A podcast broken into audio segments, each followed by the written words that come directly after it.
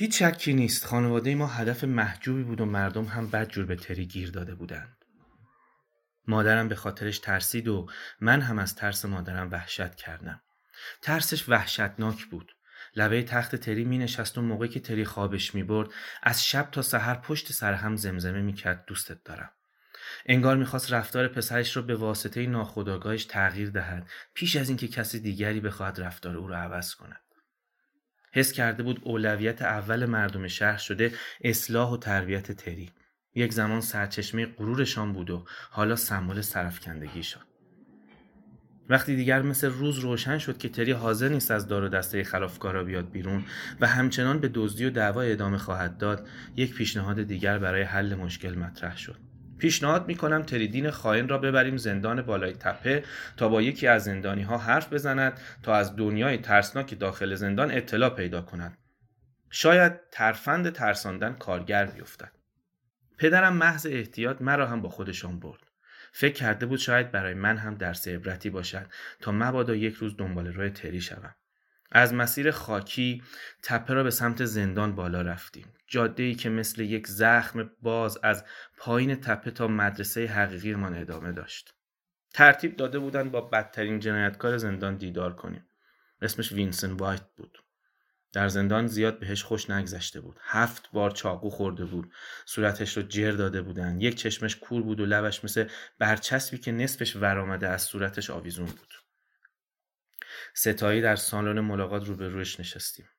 تری قبلا یک بار او را دیده بود. همراه هری. وینسنت فورا گفت یکم تعجب کردم وقتی شنیدم می‌خواین منو ببینین.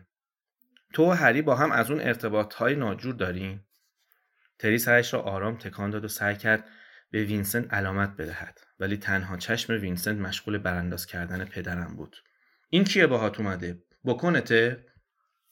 پدرم بد جوری ما را از اونجا کشید بیرون. انگار زندان همان لحظه ناگهان آتش گرفت و از آن به بعد حق پسران دین برای ملاقات زندانیا سلب شد. یکی دو بار سعی کردم برای دیدن هری بروم زندان ولی با لگت پرتم کردن بیرون. ضربه سختی بود. بیشتر از همیشه به توصیه‌هایش احتیاج داشتم.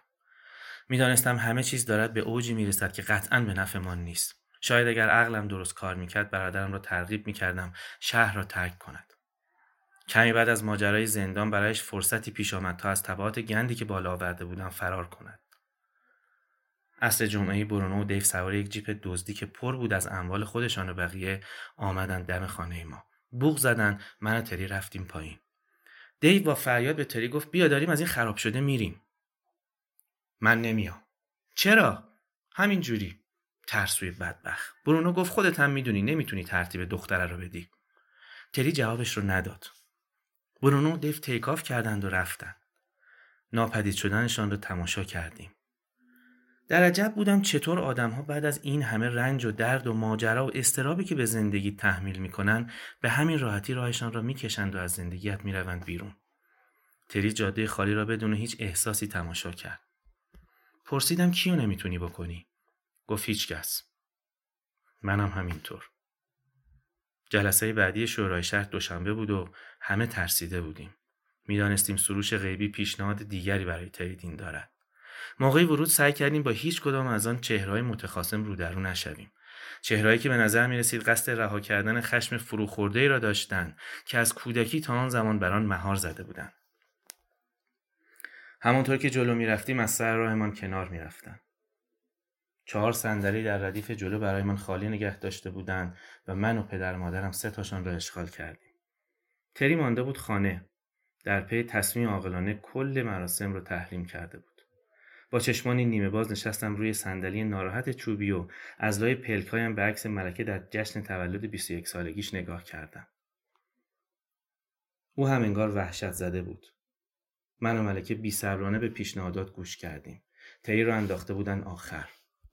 بالاخره نوبتش شد.